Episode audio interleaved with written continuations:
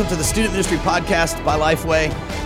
We are really glad that you have picked this podcast to listen to as you search for student ministry podcasts. So, thanks. It's an honor to be able to do this for y'all. And if you would leave a rating and review, that would sure be helpful. Uh, we read all of those and we put into practice things that you suggest, and uh, we take your comments to heart. Many of them are very encouraging, and so thank you for that. But we also know uh, want to know what you would have us do to get better.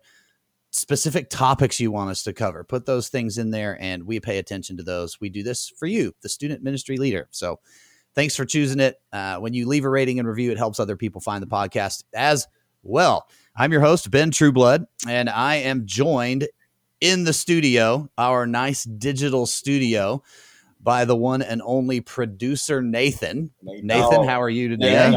I'm good. How's it going? It's good, man. It's good. Uh, we'll we'll come to you for a lacrosse refing update.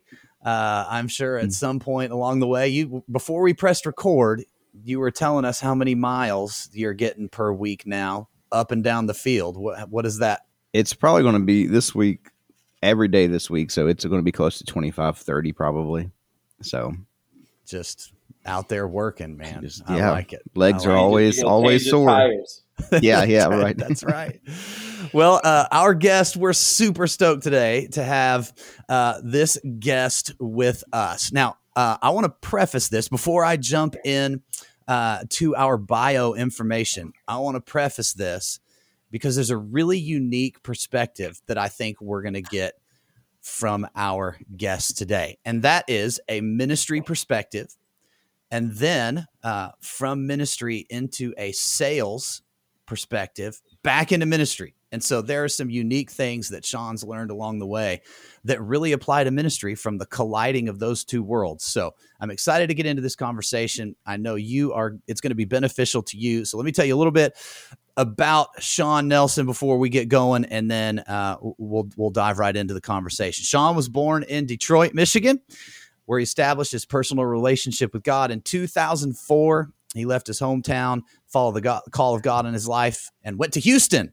So long travel. So we'll we'll get into that from from Detroit to Houston. Uh, he began volunteering at Star of Hope homeless shelter near downtown. Offered his first position in ministry only two months after that. Uh, sure, served as the Star of Hope homeless shelter as the student director while attending Bible college and studied biblical counseling.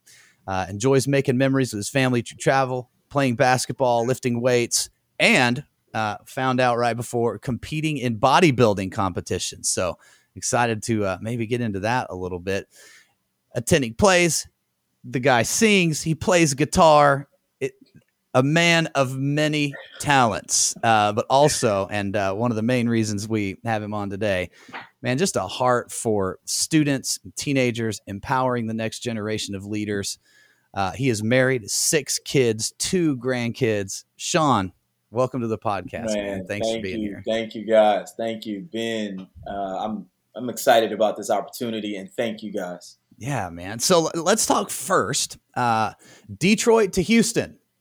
How did that happen? Was it just I'm going to throw a dart and Houston's where it landed? How man. did you How did you get down to Houston? Man, you know what's um, as you think as you asked me that question, it actually has a lot to do with what we're what I'm going to talk about today with. Uh, just from going from ministry to sales and then back to ministry, it was connection.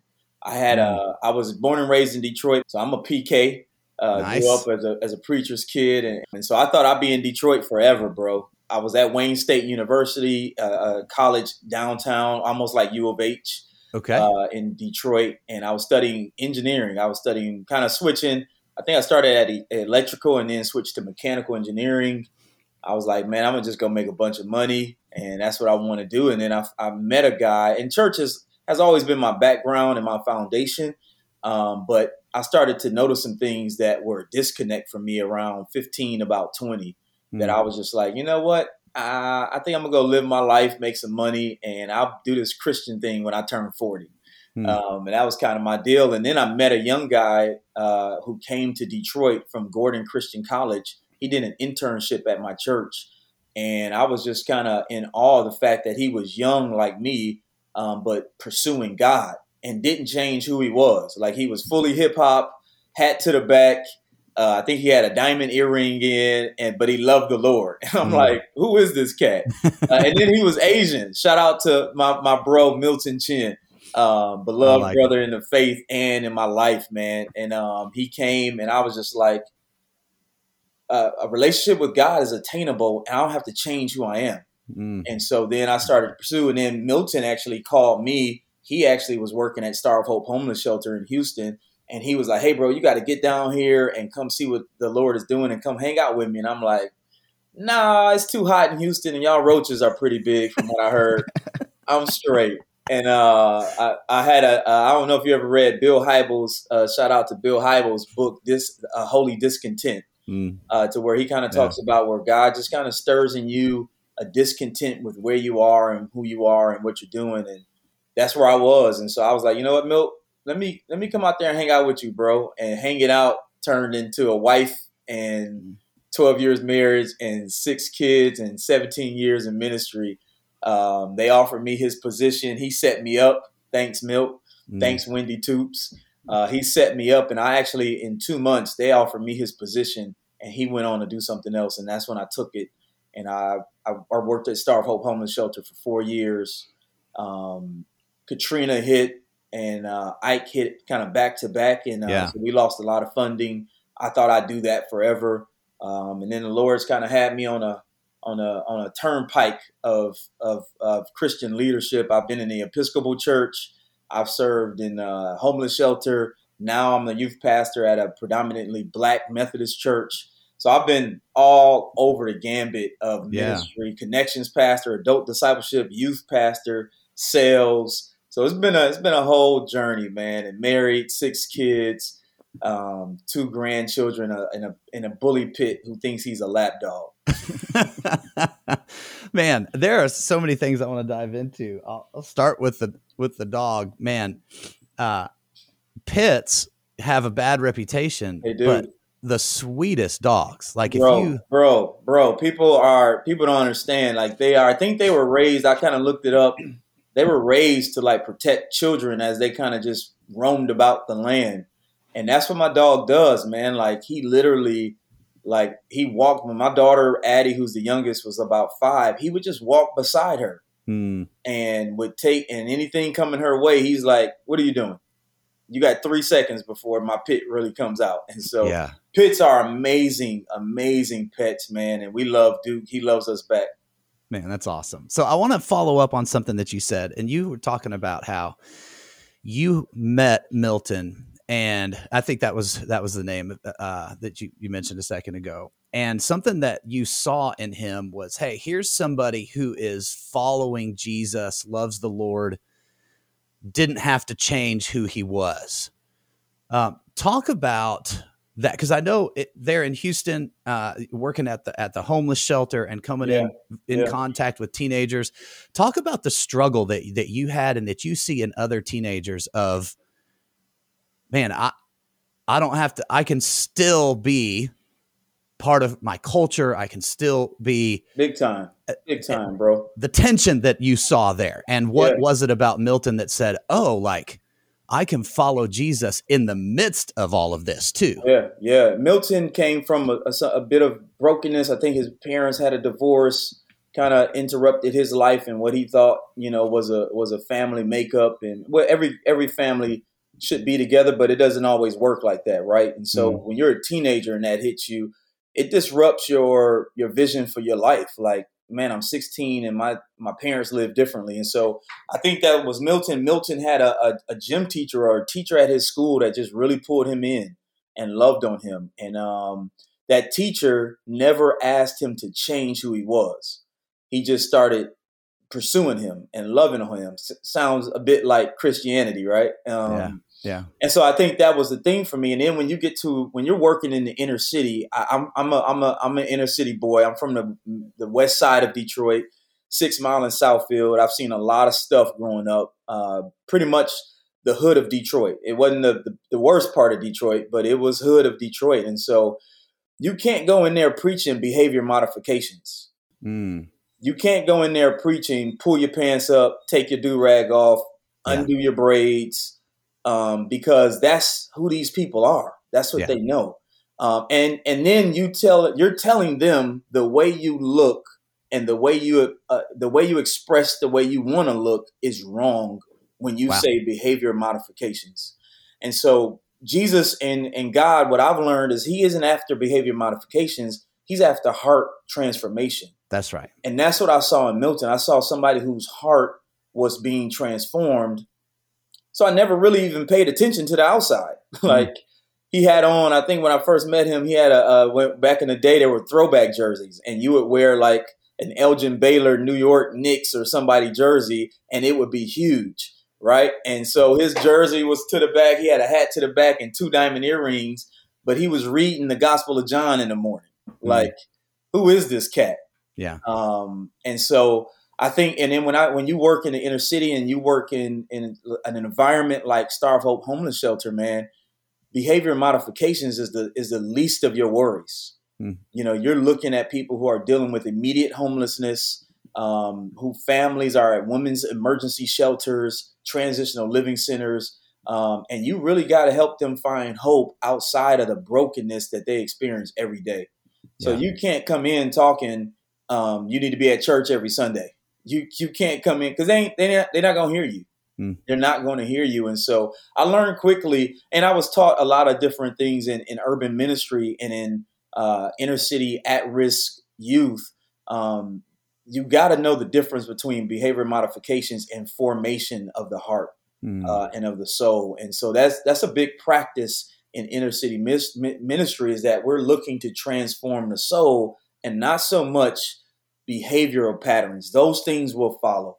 Man, that is so good, and that is a that is a principle I think that translates outside of inner city into every ministry, Every every ministry, bro. context, and every small group, and every every time somebody like that is that's so powerful because I think sometimes we naturally gravitate towards man if I could just get this person on the outside to to look and act whatever way fill in the Yeah. blank right Yeah, yeah. then that's a win but it's not It's not. it's not all. the win Yeah, it's not. You actually start you start losing you start diluting the real vision when you do that. Mm, because then that becomes the norm and then that becomes a false sense of religiosity you Yeah. know and i grew up i grew up in that and it wasn't wrong but i was always chasing i grew up in church so i was always chasing an experience Yeah. um but those you know a relationship with our relationship with god isn't always experiential like you're gonna have some moments where you just don't feel them and you don't you don't you know you're not like you know the jesus goosebumps on you and uh, you get all the green lights on your way to work like Yeah. there's just some days you get all red lights. there's just some days your boss is on you and it it that's life. Yeah. you know but can you can you pursue god even in those moments man? Yeah. And that's it's those red light moments that like the heart transformation really shows right? Exactly. Exactly. Man, you mentioned uh, working at the homeless shelter.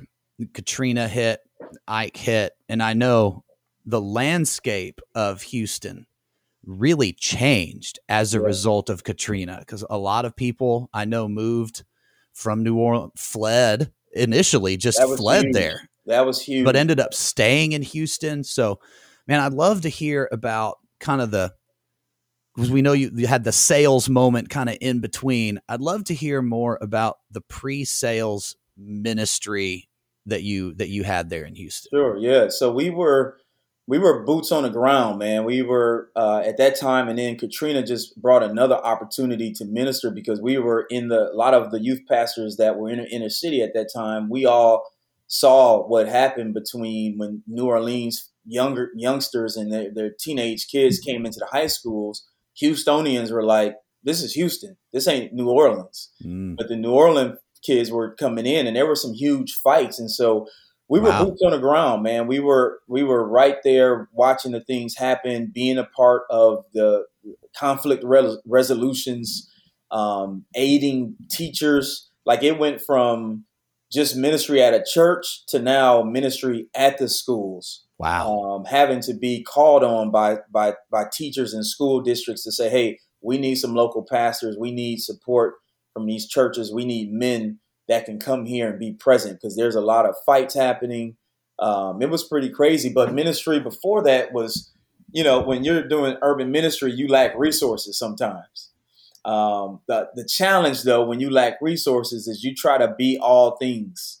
Hmm. Um, and that's kind of how my I, I, I lived. Uh, I, I, discovered that I'm a seven on the enneagram. Okay. Um, and for me, that's a high visionary, right? Like I, I can, I'm always thinking about the future. It's, I'm, i struggle to to stay present because I'm always thinking about the future.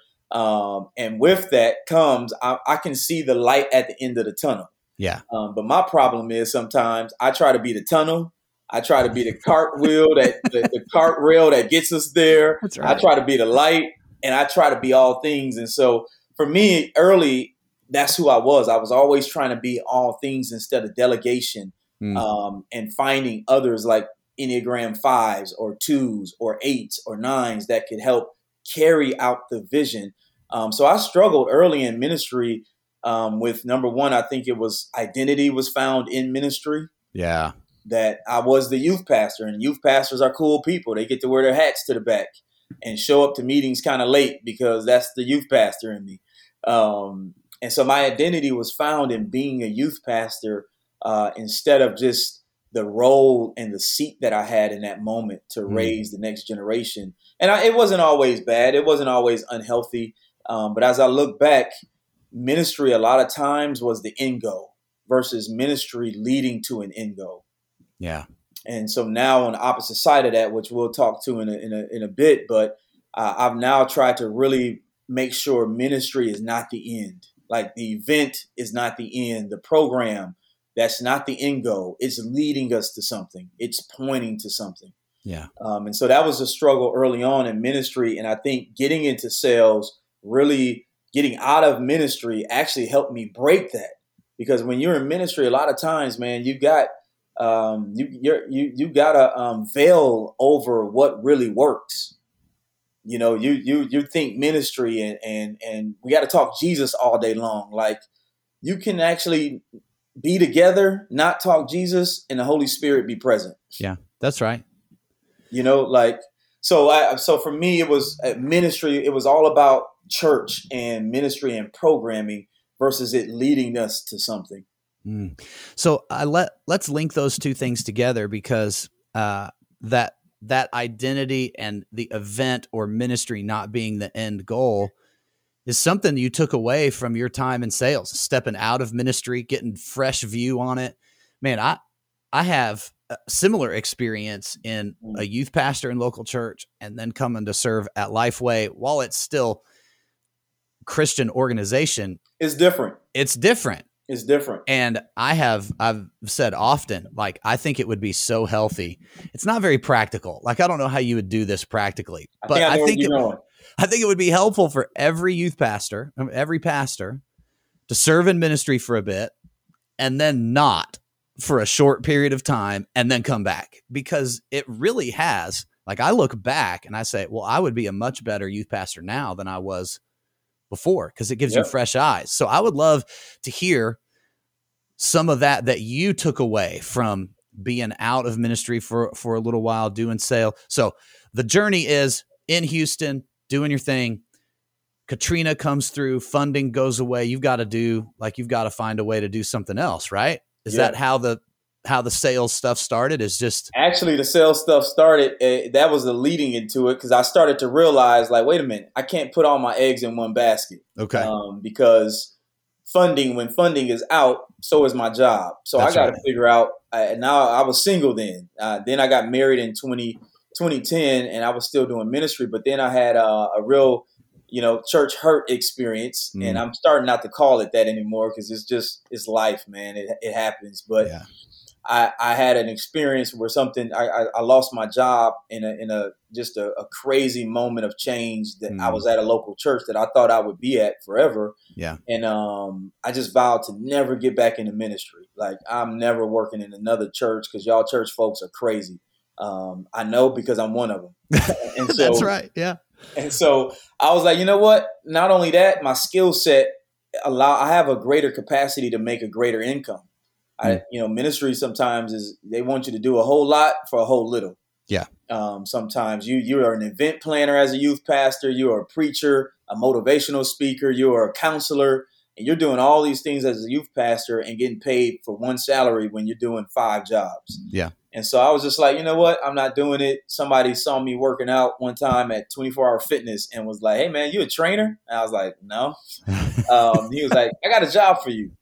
And I was in between jobs. I was doing little odd jobs, and so he hired me uh, at a 24 hour fitness man, and, and, then I moved up, became a manager there, um, did that, and then went into um, fitness sales, and just was like, this will be my career. I'll Yeah. run gyms. I want to become a gym manager. I was at Lifetime Fitness for a while, and um, just loved it, man. Love, absolutely loved it.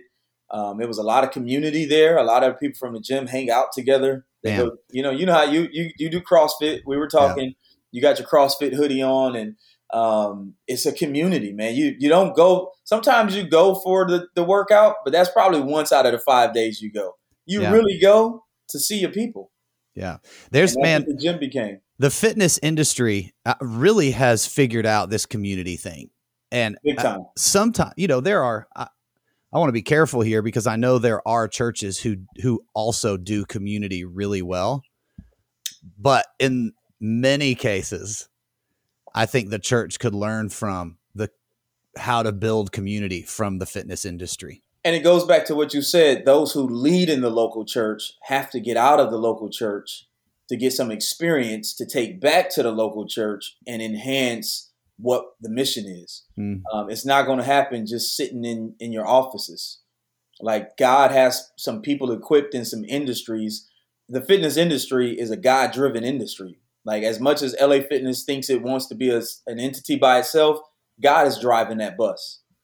Um, and so there's some things to learn from that, man. And so I got to to Lifetime Fitness, bro, and um, I thought it was overwhelming at first. I'll be honest, because I was in charge of sales. I had to sign people up. And Yeah. when you get in a role of sales like that, and it's um, uh, Lifetime Fitness was 100% commission. I didn't Mm. have a salary So you got to close.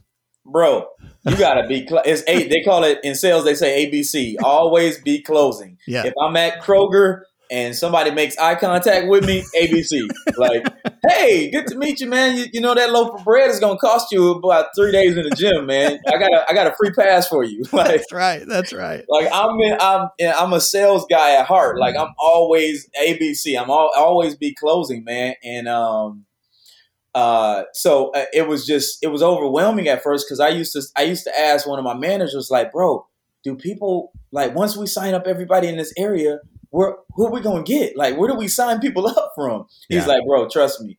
There's always somebody to sign up, and I didn't trust that. Like I'll be honest with you, it was I, I showed up every day with a little bit of anxiety. Like, I'm gonna see about ten people today.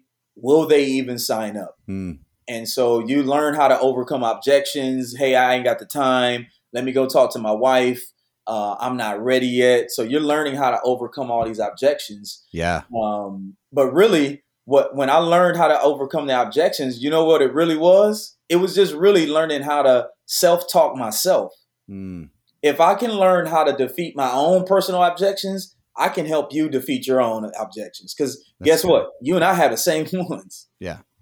And that's what I learned. I, that was one thing I learned. But the fitness world was overwhelming until I realized he was right. People are always canceling and people are always ready to sign up.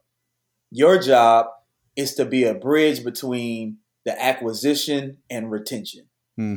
And sales is all about acquisition and retention. How many can you acquire and how many can you keep?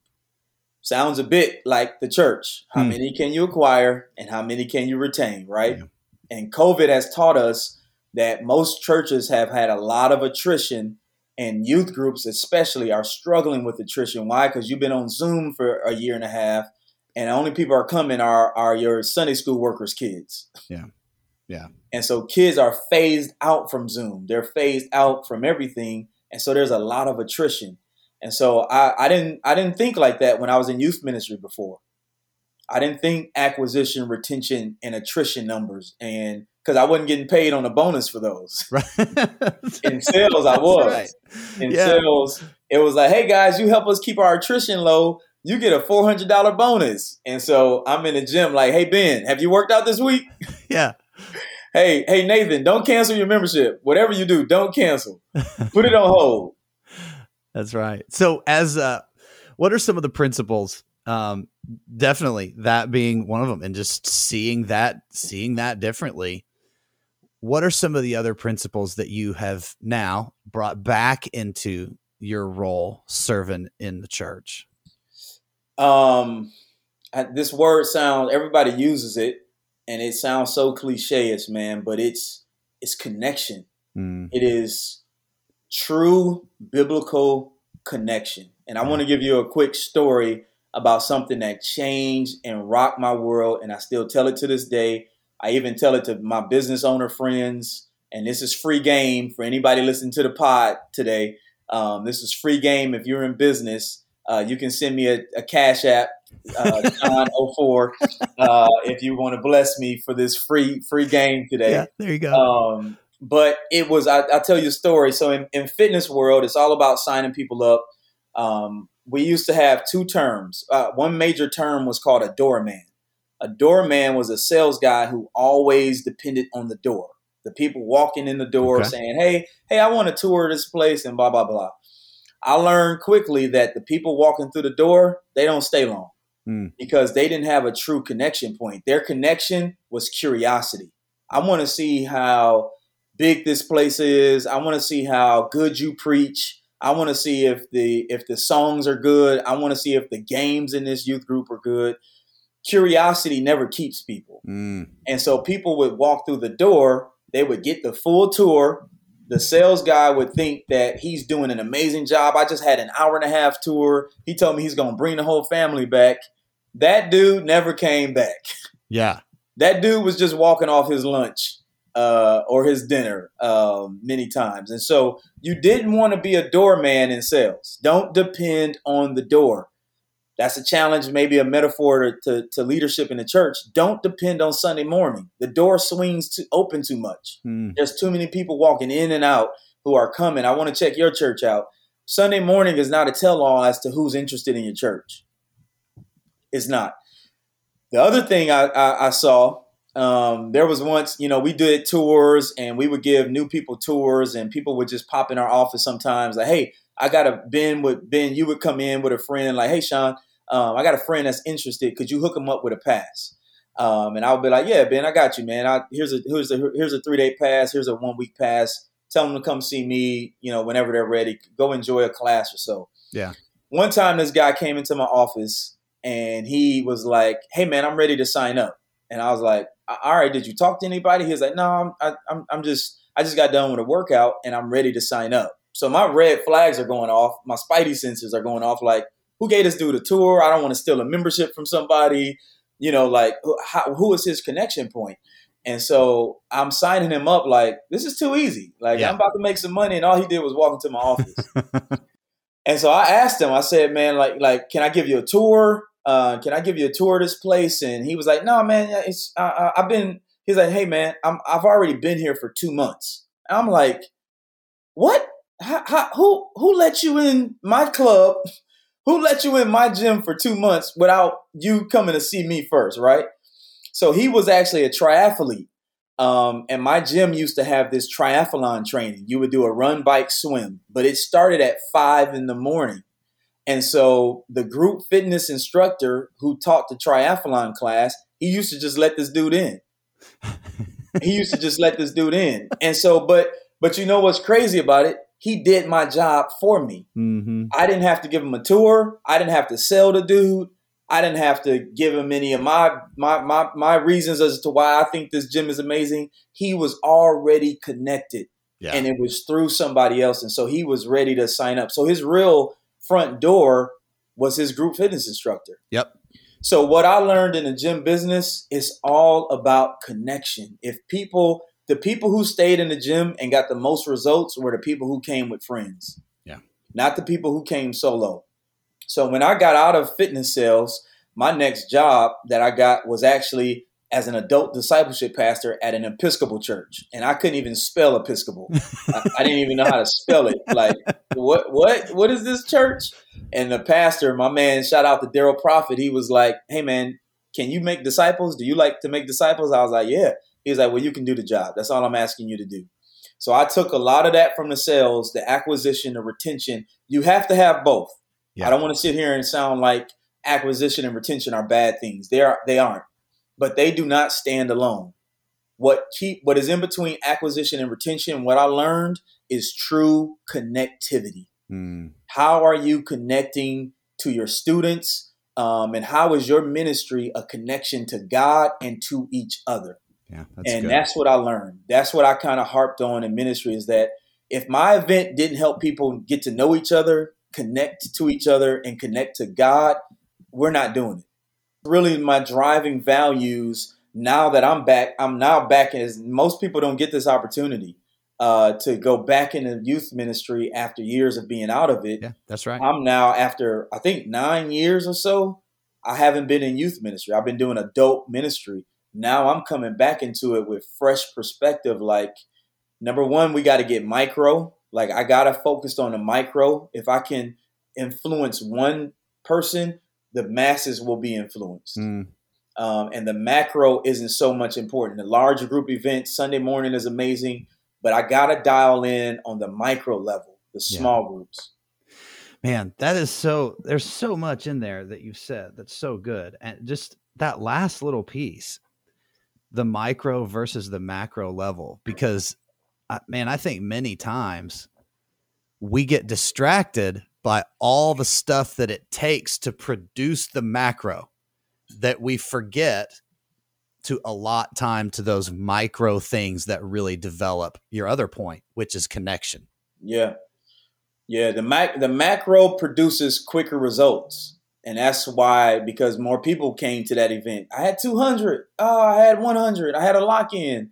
300 kids and uh, we went on a missions trip. There were 15 the macro produces it, it's this this sense of uh, of this euphoric feeling that I'm I'm accomplishing God's will. Yeah. Um, but the mi- mi- micro it takes a little longer. Yeah. But those results are deeper and last longer. And it's really to draw back to something you said in the beginning. The micro is really where we see the most heart formation happen, right? Yep. Yeah, it is, man, and we're scared. I think we're we're scared of that because it's it's the macro is so trendy. Yeah. Um, and yeah. there's some big names out here, and we live in a culture where you can say a few words, and then everybody wants you on their podcast, and everybody is calling you to their church, and it makes it seem like the big name is it, and the big event is it. But um, I remember looking at a stat that said most churches there's only about 500 mega churches in the world. Every other church is under 400 people. Mm-hmm. Every other church is under 200. So the real trend is that, and the real rule is that your churches are actually really small. Yeah, the exception right. are the mega churches. Mega churches are the exception. They are not the rule. And so I think we get caught up in going, it's got to be big. My name has to be out there. And I got to, and I, I, look back to Jesus, bro and Jesus was a youth pastor. I, am gonna write a book pretty soon here called Jesus was a youth pastor. But the disciples, most of them probably were less were 18 years or younger. Yeah, you know, in that rabbinical in that time, when you look for a rabbi, Jesus was only 30 as a rabbi, so he didn't have anybody older than him. And in that culture, you look for a rabbi, and you had the privilege of finding somebody to teach you religiosity and life right when you were about 15. So Mark, Andrew, Peter, them guys were 17, bro. Yeah.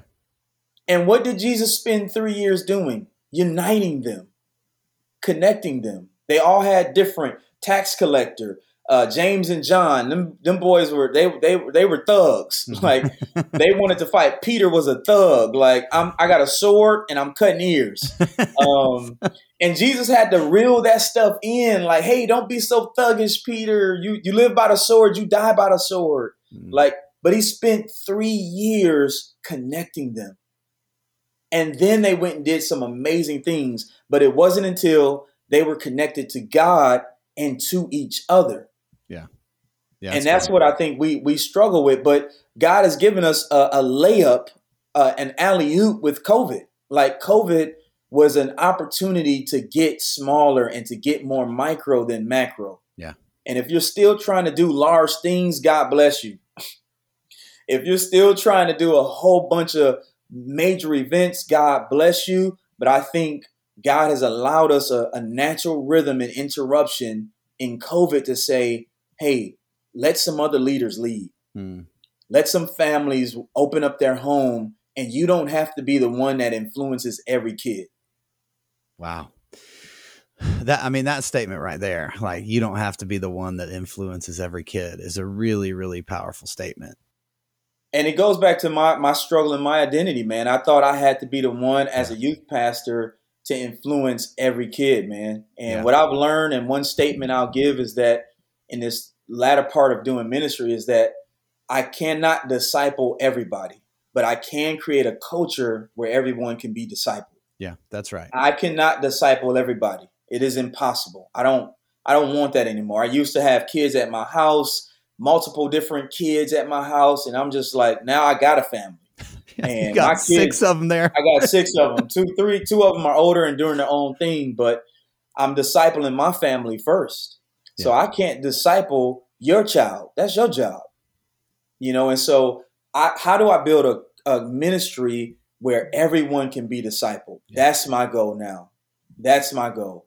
That's awesome. Sean, I want to thank you for taking the time to pour into us and the audience today. This is uh this has been phenomenal. Thank you for your time. Yeah, my pleasure, man. This has been I wish I had your your your, your last name is so cool, man. Like, man, I appreciate it. I appreciate it. And Nate Dog, I love just saying Nate Dog. I know you Nathan, but you Nate Dog to me, man. Hey, sometimes he has to regulate. That's okay. It's okay. yes, right. sir. It's, it's okay. okay. to regulate. That's right. I, I appreciate you, man. This has been fun, man. Yeah, thank you so much. Hey, producer Nathan and I will be right back after this quick message.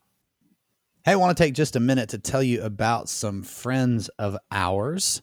Students Standing Strong is an organization that provides you, the student ministry, with biblically relevant and life changing weekly studies for your students to lead at school. So, this is something that is a campus group building ministry. They help you help your students start Bible studies on their on their school campus. So S3 Students Standing Strong, S3 campus clubs provide Christian students a place to encourage one another, study God's word, and share their faith and church with classmates. Check out mys3.org and train up a generation of students to learn, live, and lead biblical truth. Students Standing Strong is a bridge from the schoolhouse to the church house. Hey, producer Nathan and I are back talk about some takeaways from today's episode with Sean. Good stuff in there, man. What uh, what are you walking away with today?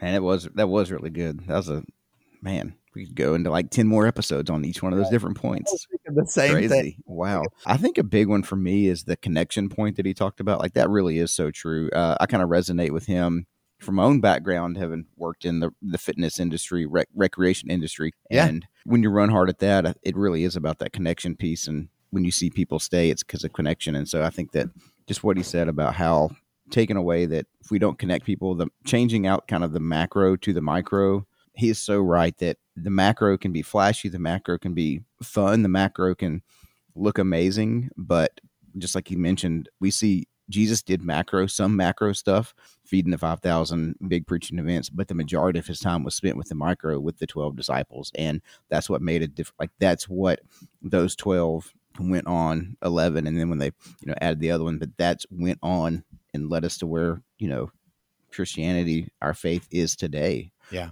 So. Yeah. He definitely had those big, those bigger macro moments, but would always then retreat to a micro setting. Mm-hmm. Man, I, I it stuck with me. I think the thing, the connection stuff. I, man, we have we've kind of been ringing that bell too mm-hmm. through the podcast, and it's always good to hear that from somebody else and somebody with experience that comes to it from a different angle and says, "Look, like this is what kept people in this," and so that has to be part of the the equation here. And we know that that's biblical as well, connection with other believers. I think what I'm walking away with is that curiosity doesn't keep Hmm. people. And the illustration of the person who just wants to see the equipment and h- Mhm. how big the gym is and how like well how nice stuff is and how new stuff is it translates straight to church. I mean, people come in all the time just to test something out, just to see. I mean, he said it. How good's your music? How good's the preacher? Mhm. How big are the events? What are the games like? There are all those things. Like curiosity doesn't keep people. And I think that's an important distinction because curiosity can get someone through the door, but it's the connection. It's the connection to you as the youth pastor. It's the connection to your adults that you train because you can't disciple everybody. It's the connection that you create between a person and God and a person and other people. Mhm. Uh, uh, that's that curiosity doesn't keep people. That is is the thing that I'm that's sticking with me today. Yeah. All right. Thanks for listening to the Student Ministry Podcast by Lifeway. We'll see you next time.